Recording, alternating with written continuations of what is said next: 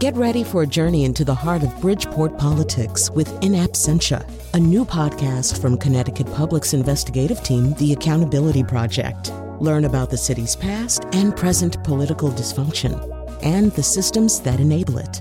Tune in wherever you get your podcasts. Funding provided by Joe Zimmel and Valerie Friedman.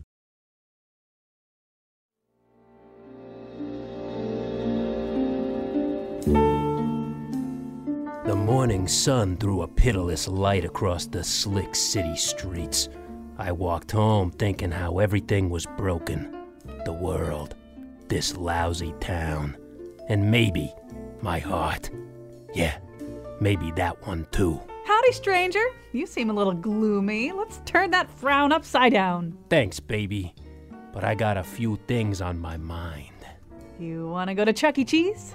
I don't know any Mr. Cheese.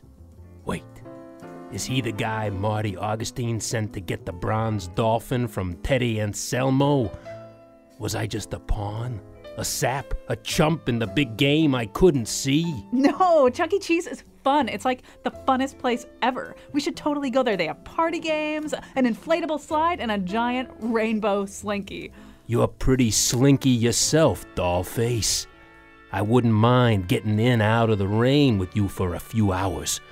But how do I know Big Johnny Lozelle didn't send you? 'Cause he didn't. Anyway, I was joking about Chuck E. Cheese. Chuck E. Cheese isn't open for breakfast. It's 5 a.m. Chuck E. Cheese for breakfast? Sugar, I got a little rule. I never go to bed with anybody who's got more problems than I do. And I'm starting to think you fit that description. Oh, no, sir. I do not have any problems. It's going to be a beautiful day here in the city, and I am just so happy to be alive.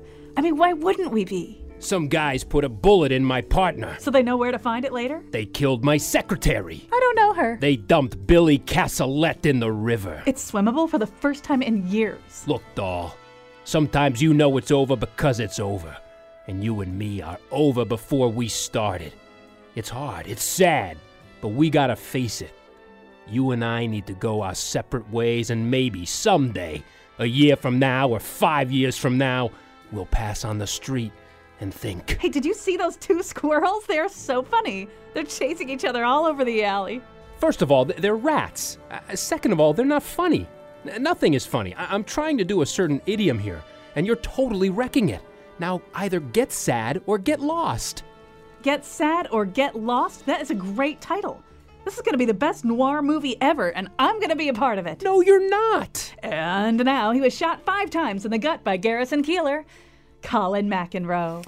Well, first of all, yes, noir, which is what we're talking about today, is such a mood that you can't have a happy-go-lucky, bubbly person around even. It just wouldn't work, would it? And, of course, Garrison Keillor, not to pile on with somebody who's already having a bad day. But Garrison Keillor, I mean, if you have to call your parody Guy Noir, that's a little on the nose, don't you think? And maybe a little bit insufficient trust of your listeners.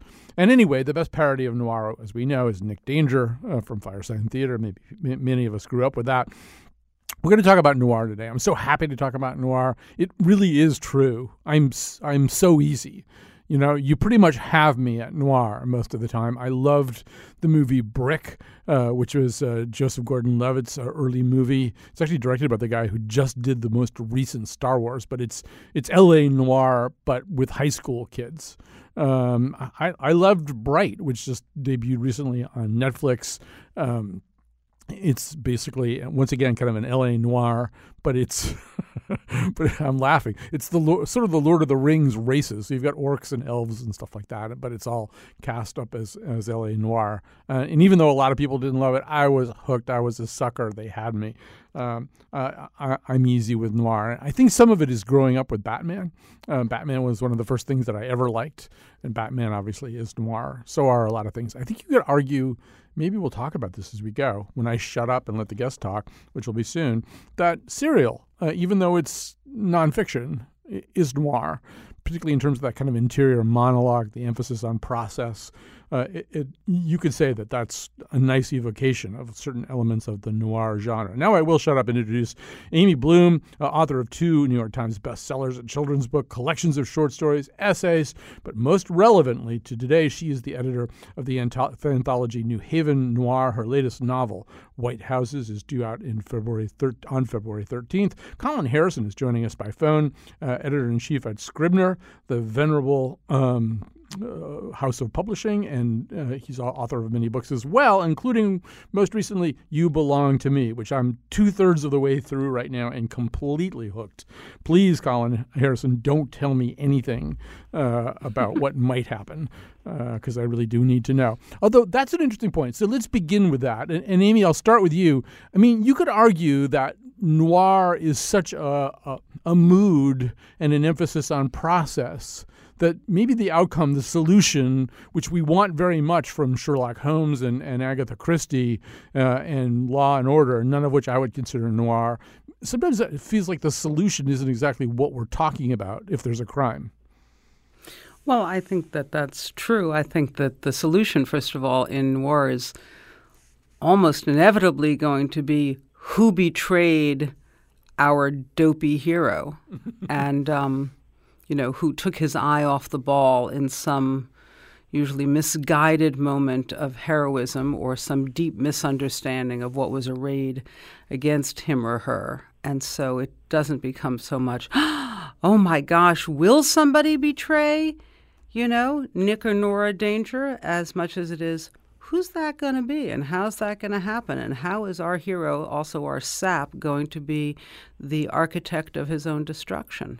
And that is more mood than, bam, surprise out of the box. Amy, you also say our dopey hero. And I think there is something to that, that the heroes of noir are often, they're not, you know, like Liam Neeson who has special skills. You know, they're these people who kind of take their lumps, get knocked out a few times, and pick themselves up again and maybe keep going after it. But we're not really looking at some super skilled multi-martial arts, sharpshooting action hero genius, right? They are so not Jack Reacher. That's what I was going for. Yeah. And why is that? I adore. Yeah. I love Jack Reacher. The bigger, the taller, the more insanely fearless, the better. But that's not our people in noir. Our people, you know, they don't even have good posture, never mind amazing skills. So Colin Harrison, your protagonist in this novel is a guy with flaws, and he's a guy with a monkey on his back. It happens to be not dope or booze or babes, it's maps. So tell us about that. Why did you pick maps? And tell us about Paul Reeves. Well, Paul Reeves is like a lot of guys in the city. He's reached a certain age where he's wise by a function of his failings and shortcomings. He's risen as far as he's going to risen. He may yet fall. He knows the ways of the city. He's cynical about much of society since he's operated in it. And over time, he's developed an obsession with maps of New York City. And he craves them and loves them and worships them and collects them. And the book finds its opportunity to begin with his desire for a particular map that has suddenly appeared. And if he's going to pursue it, other things are going to happen to him, which he does not want to have happen. There's a way in which the map thing allows the book, which takes place right now, and some of the considerations of the book, particularly at the level of high finance, is like high finance, the way it's operating right at this particular moment, and way over my head in some ways. But there's a way in which the map thing allows the book to have its feet planted in other times. And although when we get back to Amy, she's going to say that noir can happen anytime. Is there, Colin, for you a sense that noir needs to have at least some connection to the past? No, I don't think so. I think that I think that I would agree with Amy if she is going to say You're that. You're going to agree with me if that's what I go ahead preemptively. And say. Yeah, if you were going to say that, which noir can appear in any time frame. I do think, though, that noir is infused with some kind of sensibility of the failings of society or the corruption of society, and that inevitably is an awareness of time past, time lost, people lost, and it's part of the ambiance or the flavor of noir. Well, let's talk about this, Amy. The stories in your collection, New Haven Noir, they are all over the chronological map. Some are in the distant past, some are right now, some seem to take place in a semi-recognizable future. So I've always thought, well, obviously Blade Runner is a great example of noir and it takes place in the future. But just somehow or other, you have to get grit and texture into that future. Yeah, but our original image of grit and texture for noir is not something that was handed down with the tablets. It was because it was in the movies, and we saw it, and it was Fred McMurray, and it was Barbara Stanwyck, and it was, you know, a stacked heel and a seamed stocking and cigarette smoke and people who were not quite as bright as they needed to be. And I think when Colin talks about his character who loves and adores and craves maps, that's our person in noir. Because to love and adore and to crave is to ultimately be possibly a hero and definitely a patsy. And that is central. And the grittiness you can come up with in a lot of different time periods.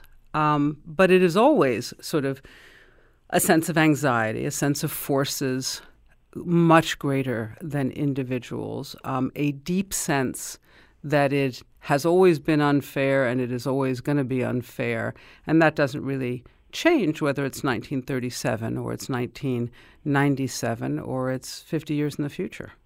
I'm going to ask both of you about this, but Amy, I'll start with you. I think there's also often in noir a sense that this flawed, not entirely up to the job hero is going up against something much bigger, you know, and the first thugs he runs into are working for somebody bigger, who's working for somebody bigger, who's working for somebody big and really evil.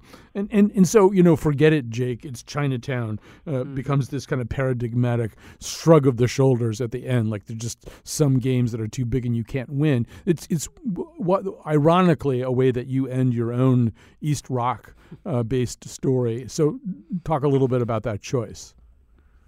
Well, I mean, I love Chinatown, and I do think that it's often a sense of forces arrayed against you. And I think one of the things that is maybe a little bit different in some noir versions now is that it is not just a sense of one big shadowy figure, which you saw a lot in the early noir films, you know, but that, you know, the implacable insurance company, but much larger forces now. There's sort of a greater sense that it can be a much bigger game, a more global game, certainly a more national game, and that the forces arrayed against you are not just the insurance investigator or a husband or a wife or even a smart police officer, that it is that there are bigger clouds on the horizon. And I think that's something you see more of now in noir fiction.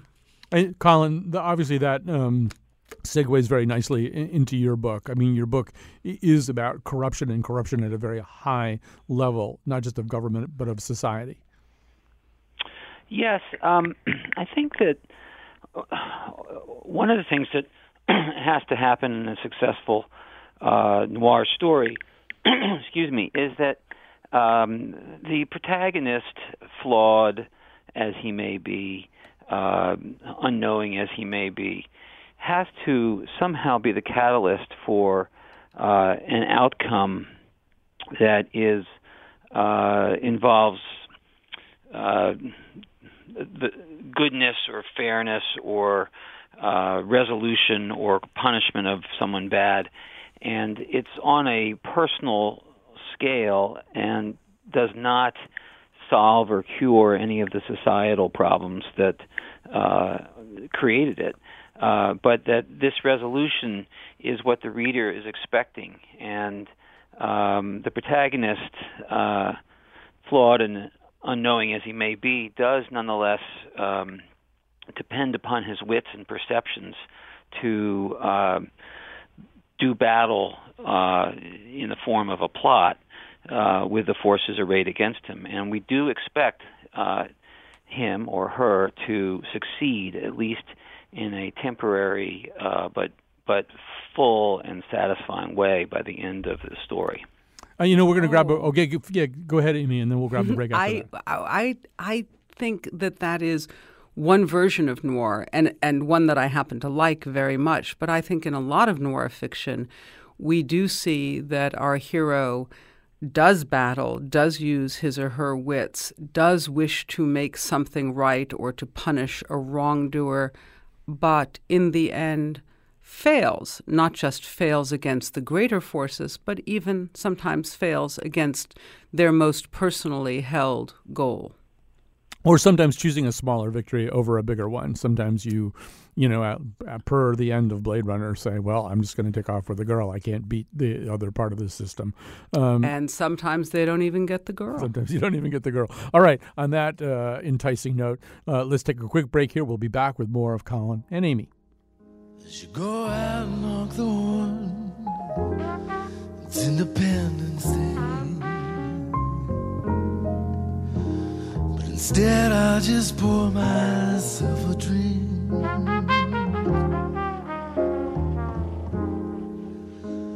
It's got to be love. I've never felt this way. We're both of us sitting under the gallows. Now, why did you shoot Miles? I didn't mean to at first. Really, I didn't. But when I found out that Floyd couldn't be frightened, I can't look at you and tell you this. You thought Thursby would tackle Miles and one or the other of them would go down. If Thursby was killed, you were rid of him. If it was Miles, you see that Thursby was caught and set up for it. Isn't that right? Something like that. And when you found that Thursby wasn't going to tackle him, you borrowed his gun and did it yourself, right? And when you heard Thursby was shot, you knew Gutman was in town. And you knew you needed another protector, somebody to fill Thursby's boots. So you came back to me. Yes. But, oh, sweetheart, it wasn't only that. I'd have come back to you sooner or later. From the very first instant I saw you, I knew.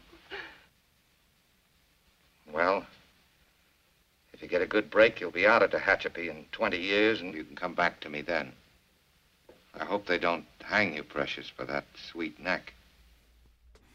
All right, we're talking about, that's the Maltese Falcon, obviously. We're talking about noir. We're talking to two expert practitioners. Amy Bloom, author of many books, but most recently editor of the anthology New Haven Noir. Colin Harrison, editor-in-chief at Scribner, and author of also many books, including most recently You Belong to Me, an absolutely noir novel. So I want to ask both of you this question. I mean, and I'll start with you, Colin. Noir never goes away. I mean, from the time that we could identify it as something, which is probably, you know, somewhere around World War II or right afterwards, it's never really fallen out of fashion. Is there some way in which it might be having a moment right now? Well, let me try to answer that in two parts. I think one of the things that happened over time, and I'm sure Amy can add to this, is that the interaction of movies, jazz, and novels had a kind of combinatory and recombinatory effect. And novels affected movies, movies affected novels, music affected both. And noir found its way to a lot of new places, including Scandinavia, various forms of urban noir. There's even Shanghai noir now. Southern California noir, not only Los Angeles, but surfer noir. I would argue that Alan First's novels about World War II are very noirish, and something about the DNA of a noir story kept moving and finding new places, and people responded to it. You've mentioned a couple of futuristic moments in noir, and I think that people like noir because it confirms that the world is rotten and that nonetheless we are confronted with moral situations which are ambiguous that need to be dealt with. And so right now in our time, I think there's a lot of noir opportunity and appetite. Yeah, once again, I mean, not to be too on the nose about this, Amy Bloom, but it might be possible to construct a noir vision more easily in 2018 than it was in 2014. I mean, there are just ways in which the president of the United States at the moment really seems as though he could be in somebody's, 1948 noir novel or movie. Oh, there's no doubt about that. I mean, you can see the movie in your mind's eye, in which we have this hideous caricature who nevertheless wields a lot of power and is wildly unpredictable and veers down roads, taking our hero places he never expected to go, having conversations it never occurred to him he would be having. And so that's not hard to see when you open the paper. Well, I also wonder, is he a creation of, I wonder if he thinks he's a noir hero. I mean, in the sense that, those original ones, and he's roughly the same age as noir, right? And, they were these guys who had to make up their own rules, and maybe they had to slap a dame, under certain circumstances. There's ways in which the really sort of retro white guy hero of the early noir, maybe he thinks he's playing that out right now. Well, one would hate to speculate, but I don't think, A, he's that smart, and B, white guy, retro, yes, check. Hero, not so much. Also, embattled hero, it's very hard for me to imagine that the President of the United States from what we can see, thinks of himself as, having small but important morals and standards and making an effort. I don't see that. Yeah. This Mueller guy's trying to take me down.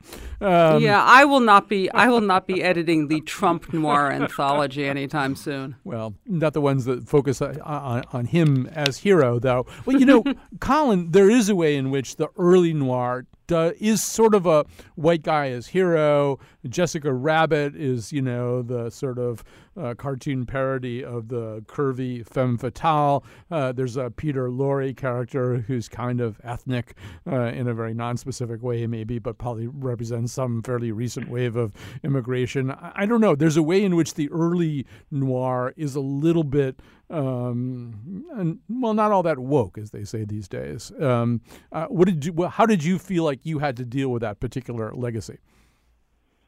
You're giving me more credit than I deserve. I wasn't trying to deal with any particular legacy. I was just simply trying to tell a story the way that I thought I could tell it, and the character that I chose was someone who knew his way around the city, could find his way into the corners and the conversations, and was aware that trouble was around the corner potentially at any given time. So, writers choose characters that help them find the story as they believe in it. And that's the way I write anyway, and I think that's the way most writers work. There's a way, Amy, in which noir also often vibes off there being two sides of the tracks, right? There's kind of the seedy side. That's often where the private dick is doing his work and stuff like that. But there's also these kind of glittering parties going on at fabulous apartments or fabulous mansions. And New Haven is a little bit like that, right? There's the Yale New Haven, which is kind of the fabulous and very well... say so. Well, it's a very well-endowed party. Sure. And then there's sort of New Haven, which, as you point out in your introduction, involves, some mobsters and legless torsos and stuff like that. Is that some of the tension that you see as interesting if you're going to say that New Haven can be and can do noir? Yeah, I think New Haven has a lot of that kind of classic town gown, and it also has a bunch of different tribes. And, when I first came to New Haven, I was looking for a job as a waitress, and I went into a bar, and I noticed that most of the people in the bar, first of all, most of the people in the bar were men, and that most people in the bar were speaking Italian. And I was so pleased with myself and my girlish acquisition of Italian, and I went to the bar, and I went to the manager, and I said, I see you're looking for a waitress, and I speak Italian. And he sort of looked at me up and down, and he said, you're hired. You don't need to tell anybody you speak Italian. And that was my introduction to New Haven, where the dishwasher had a 38 in his waistband. And those were great jobs. I also want to just go back to the idea of the sort of the retro and the whiteness of the noir hero. That's not a linchpin. I mean, the fact that that's how we encountered that hero in his first incarnation doesn't really make that literature any different from most of the other literature that was coming out in the 40s and the 50s in the United States of America. And I don't think that's at the center ever. I mean, I think Walter Mosley made that really clear, that that is not at the center. And I think you look at Val McDermid's Scottish mysteries, where there's a real hard-ass girl at the center who's come up hard and makes some terrible choices. I think that's an interesting artifact, and we are all familiar with the fedora and the trench coat, but it's much more some of those other elements, the struggle of the different forces, the flaws that lead one to try and also often to fail. I think that's more at the center of both the feeling and the process for noir. And New Haven, to me, I mean, you know, it's not a terrifying town, but, you know, it manages to deliver some dark corners. Yeah, you can wrong foot New Haven. All right, we have to take a break right now. I have to say that I'm just trying to get all my work done today so I can go home and finish You Belong to Me by Colin Harrison, which I will be finishing tonight no matter what other obligations may rear their ugly heads. But meanwhile, we're going to take a break right now. We're going to come back. We're going to talk about the cinema part of this. So thanks to Colin Harrison. Amy's going to stick around a little bit as we talk about the movie part of this, and we'll add yet another guest.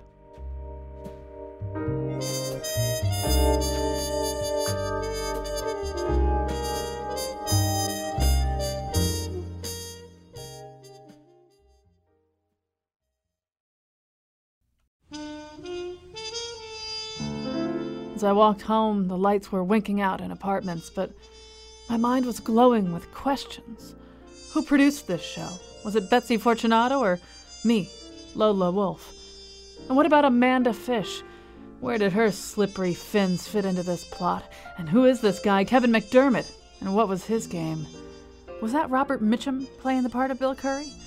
What was on the show tomorrow? Were they really going to do an episode on constipation? Forget it, Jake. It's Metamucil. Now, back to Colin. We actually really are doing an episode about constipation tomorrow. I can already tell you, if you are faint of heart, don't listen to the third and final segment of that show. Listen to this third and final segment. Amy Bloom is still with us. She has edited New Haven Noir, a compilation of noir stories about the Elm City. Joining us now is Sherry Chinen Beeson, a professor of film history at Rowan University and the author of Blackout, World War II and the Origins of Film Noir, and Music in the Shadows, Noir Musical Films. So, first of all, Sherry Chinen Beeson, welcome very much to our conversation. Hello. You know, it's a weird thing because there's something very profoundly, to us, American about the noir genre. On the other hand, as the name suggests, it didn't really start here. So tell us about the origins of noir. Noir is interesting. It gets defined in many different ways. I would actually define it as a style. I would define it as something more complex than a single genre, a period style that transforms and influences many different types of genres. The term film noir is French. It literally means black film or dark cinema. And as you've been discussing, it describes these dark, shadowy crime films from the 40s and 50s. These were Hollywood films. However, they were deeply influenced by earlier cinematic forms, particularly from German and European, Eastern European, especially immigrants. The other earlier film movements like German Expressionism, early 30s gangster films, you know, hard-boiled pulp fiction, psychological horror films and the like, lots of different influences on the noir film style. And as I discuss in my research, the wartime conditions in 1940s, World War II Hollywood with the blackouts and the dim-outs and the rationing of the lighting, electricity, and all of that deeply affected the look and feel and style and the shadowy, ominous zeitgeist, if you will, for film noir in the 1940s. I think here in America, there's a sense that, once again, if we go back to sort of iconic noir, mm-hmm. the protagonist is rarely, we were saying in the earlier segments, not only is he not Jack Reacher, he's not this superbly trained killing machine or something like that. He's, you know, a person of rather average abilities, okay. but maybe a good nose. And in America, he's also kind of a mug with a mug. He's Robert Mitchum. He's Humphrey Bogart. Okay. In the remake of Long Goodbye, he's Elliot Gould. He's not this classically handsome heartthrob. But I'm just, I don't know, Alain Delon or somebody. I mean, did the French do this differently? Did they have really handsome French noir heroes? Well, I think what's fascinating about film noir is that it's influenced by these earlier traditions, and it has a certain way of cinematically translating, if you will, these hard-boiled anti-heroes, right, out of Hammett and Chandler and so forth, right, and James M. Cain, of course. And what's interesting during the World War II period in the 1940s is that you had a lot of younger men away serving overseas in the war in Hollywood, and you had a lot of older actors and, you know, emigre actors as well as women. And so, you know, that also taps into the casting, the Hollywood, you know, film casting of the roles that are inhabited, you know, cinematically, right, of these hard-boiled heroes. And as you say, yeah, you look at Bogart in a film noir, or you know, and he's getting roughed up. The self-destructive, tormented noir anti-hero, hard-boiled, although he's hard-boiled, right?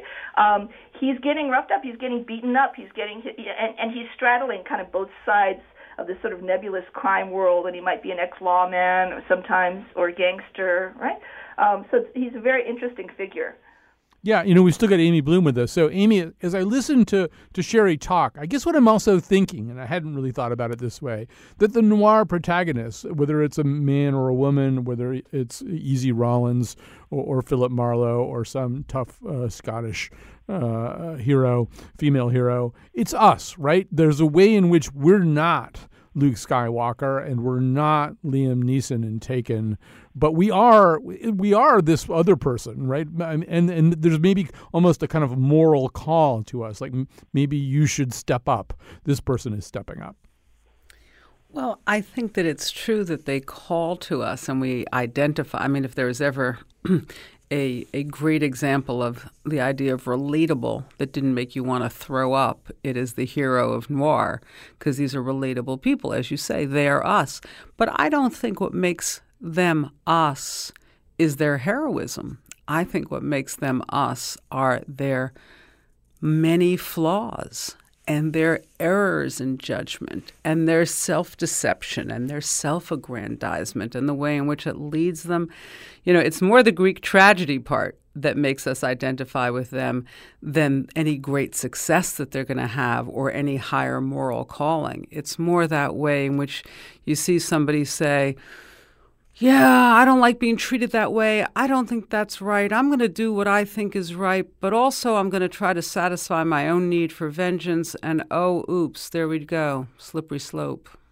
Right. So, Sherry, I want to come back to this idea of World War II, because, yeah, I think here in America, if somebody had asked me, I would have said, well, it's really post-war America, where you really start to realize that despite all the kind of saluting toward American or Euro or Western European moral superiority over the Nazis or the Japanese during World War II, the game kind of resumes, and the people who get really rich off of everything get rich off of this. So if it really came of age during World War II, how did its subversive attitudes about that manage to live in an environment where there was a lot of kind of saluting the heroic cause of the USA or England or France for that matter?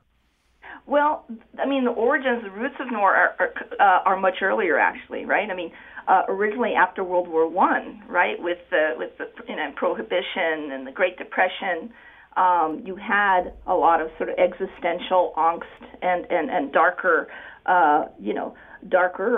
tones and this kind of culminating zeitgeist that you get coming out of Prohibition and post World War I, the Depression era. But with World War II, there's all this paranoia. At Los Angeles, where they were filming in Hollywood, was actually declared a theater of war. They thought that the West Coast was going to be bombed, and so they had all kinds of restrictions on how they could film. They were rationing everything. This materially contributed to the dark feeling, the dark visual style, if you will, of film noir. But also, even when they're filming an iconic noir like, say, Double Indemnity, they in that very claustrophobic, iconic grocery store scene where they're all paranoid, are they going to get caught having done the murder?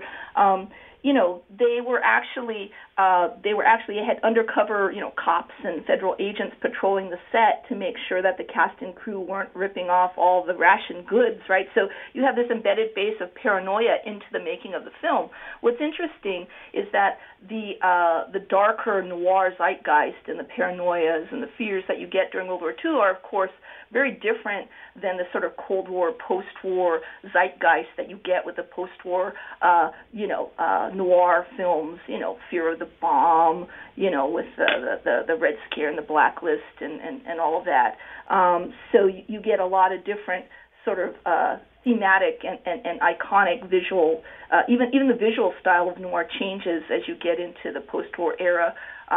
The sort of darker, claustrophobic, contained soundstage noir that you get in the war years, many times because of the wartime filming restrictions, when those were lifted and you can actually go out, and shoot on location in broad daylight, you get a lighter sort of, some people call it kind of a film gris, sort of a semi-documentary look and feel to noir, even as you have those, anti-heroic, noir figures and the femme fatales, populating noir, in the post-war era. Yeah, well, I want to just make you backtrack a little bit because the thing that you're saying is really kind of interesting, that at least some of the visual tropes of noir may be the result of intention, but also are probably the result of what you could do under production restrictions in World War II. Talk about that. Talk about how some of these tropes were necessities rather than chosen features. Well, if you look at a famous film like Double Indemnity, which was very iconic and definitive, an exemplar, if you will, of film noir style, Billy Wilder's 1944 film noir, co-written by Raymond Chandler. What's interesting about that is they had a famous the railway sequence, where they're, they had knocked off Walter Ness and the femme fatale Phyllis Dietrichson have knocked off her husband, right? And they want to dump the body on the railroad track, and he's going to jump off the train. It's this elaborate scheme, and of course, it's described in Keene's book. But when they were filming it, when you look at, I'm an archival historian, so when you actually look at the original production records from what the filmmakers when they were making the movie, what's interesting is that they almost couldn't shoot that scene in Los Angeles due to the blackouts, because they were using too much light at a night shoot, right? So they were almost going to scrap it and have to go to Vegas and have to, rent some rail cars and kind of fake it. But they were able to shoot that famous sort of murder scene in Los Angeles at the railway station on location at night using very little light. And so that was really fascinating to me. And my husband's an astronomer, and what's interesting is he was telling me that period during the blackouts in wartime Los Angeles were known as the darkest period in astronomical history because there was very little light pollution. So you could film on location if you did it at night.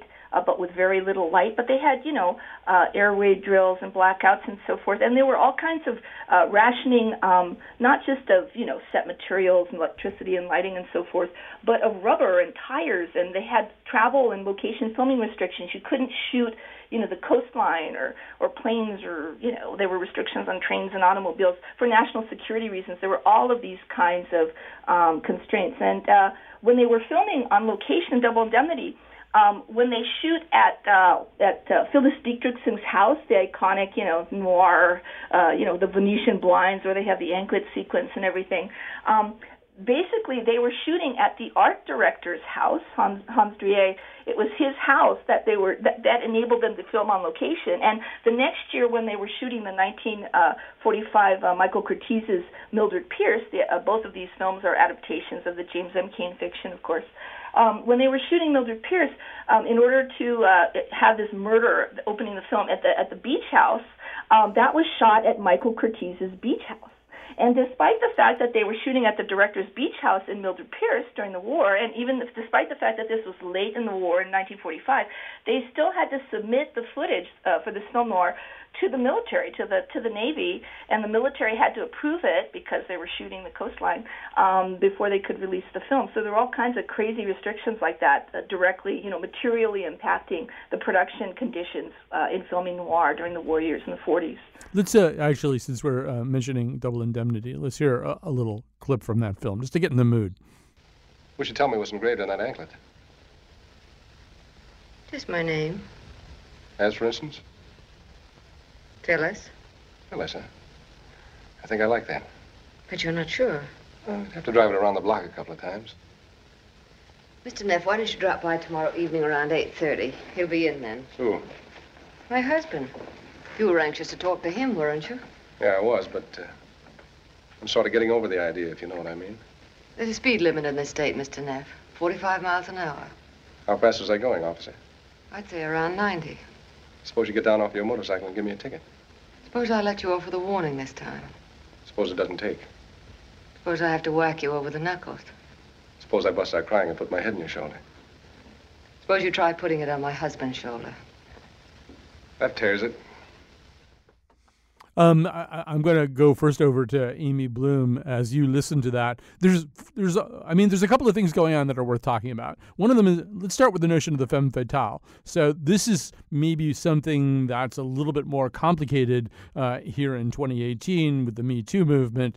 For a long time, there is this notion of a woman as a Venus flytrap, as this kind of dangerous commodity, and it kind of is spoofed a little bit with Jessica Rabbit, who says, I'm not bad. I'm just drawn that way. Amy, maybe you can sort of talk about, that in a university town in 2018 is probably not going to fly anymore. So what takes its place? Well, I think there are a couple of things that take its place. One is that the problem with Jessica Rabbit, as I recall, was that she was also not the brightest bulb. And what you recognize with Double Indemnity, just from how long she allows herself to take to answer. Mm-hmm. What makes her fatale is not just, the guy's desire, which, will in the story of the femme fatale, that will be his disaster, but it's that she is aware. She is mindful. She is actually not just a dangerous flower. She's a consciousness. So I think when you flip it over to 2018, there are two ways you can go. One is you can keep a femme fatale who has consciousness and agency and evil in her heart, and that's always a good character. I like those.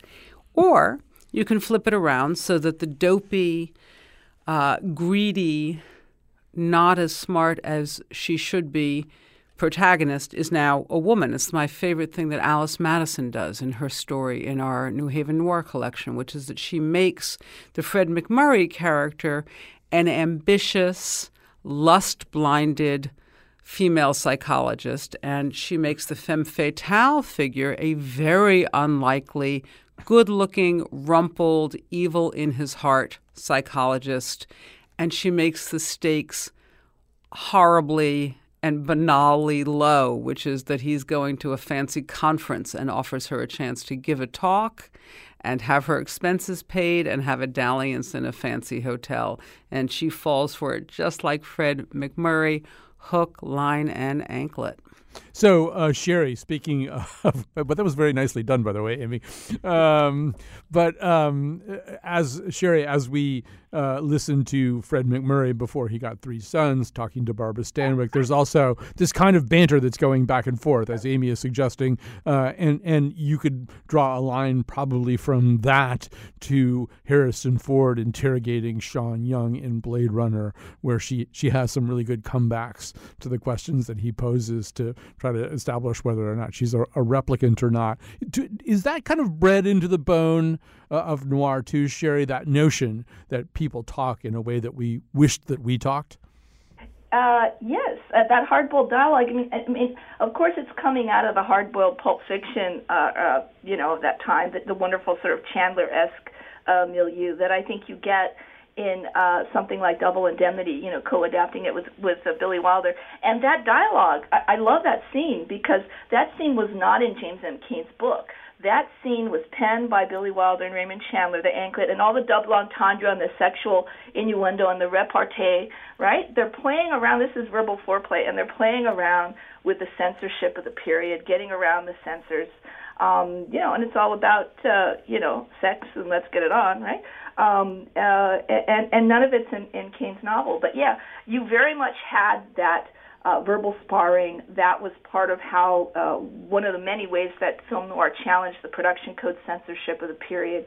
And you also get that in not just classic noir, but of course, neo-noir and even, more contemporary films. And you mentioned Harrison Ford.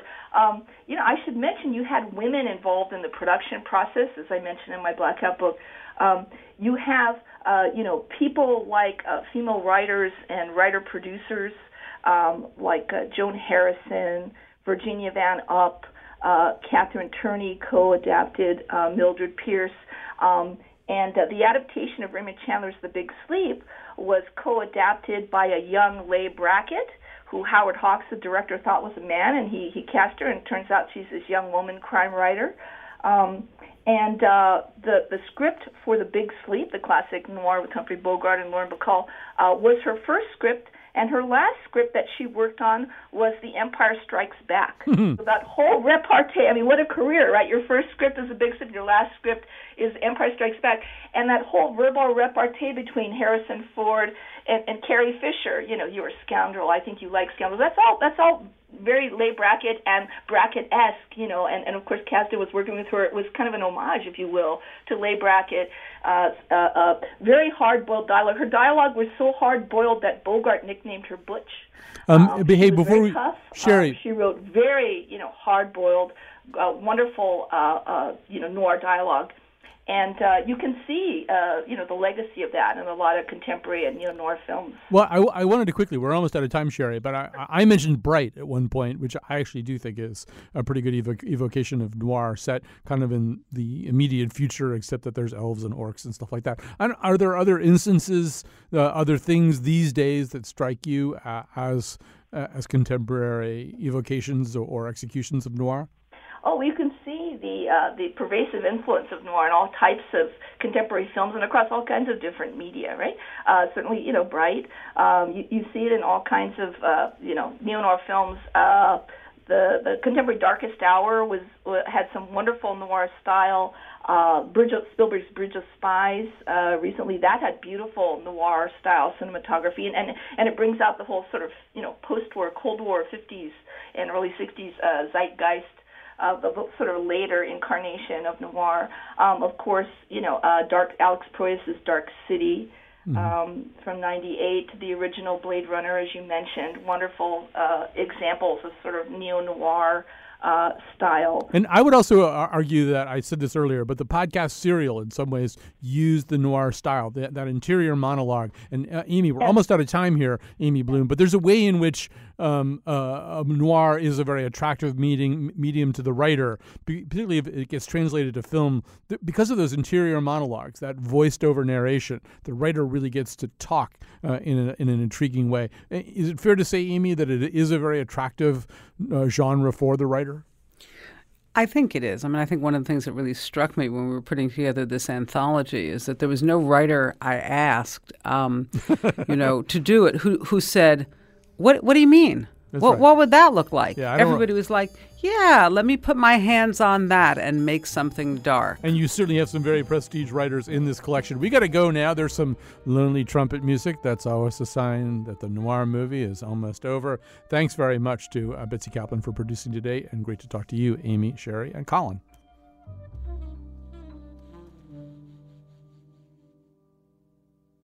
He walked into my office and he reeked of whiskey. I could see in his eyes his lust and desperation. I knew I had to play it nice, make sure he didn't feel threatened by such a powerful woman. You know I can hear your inner monologue, right?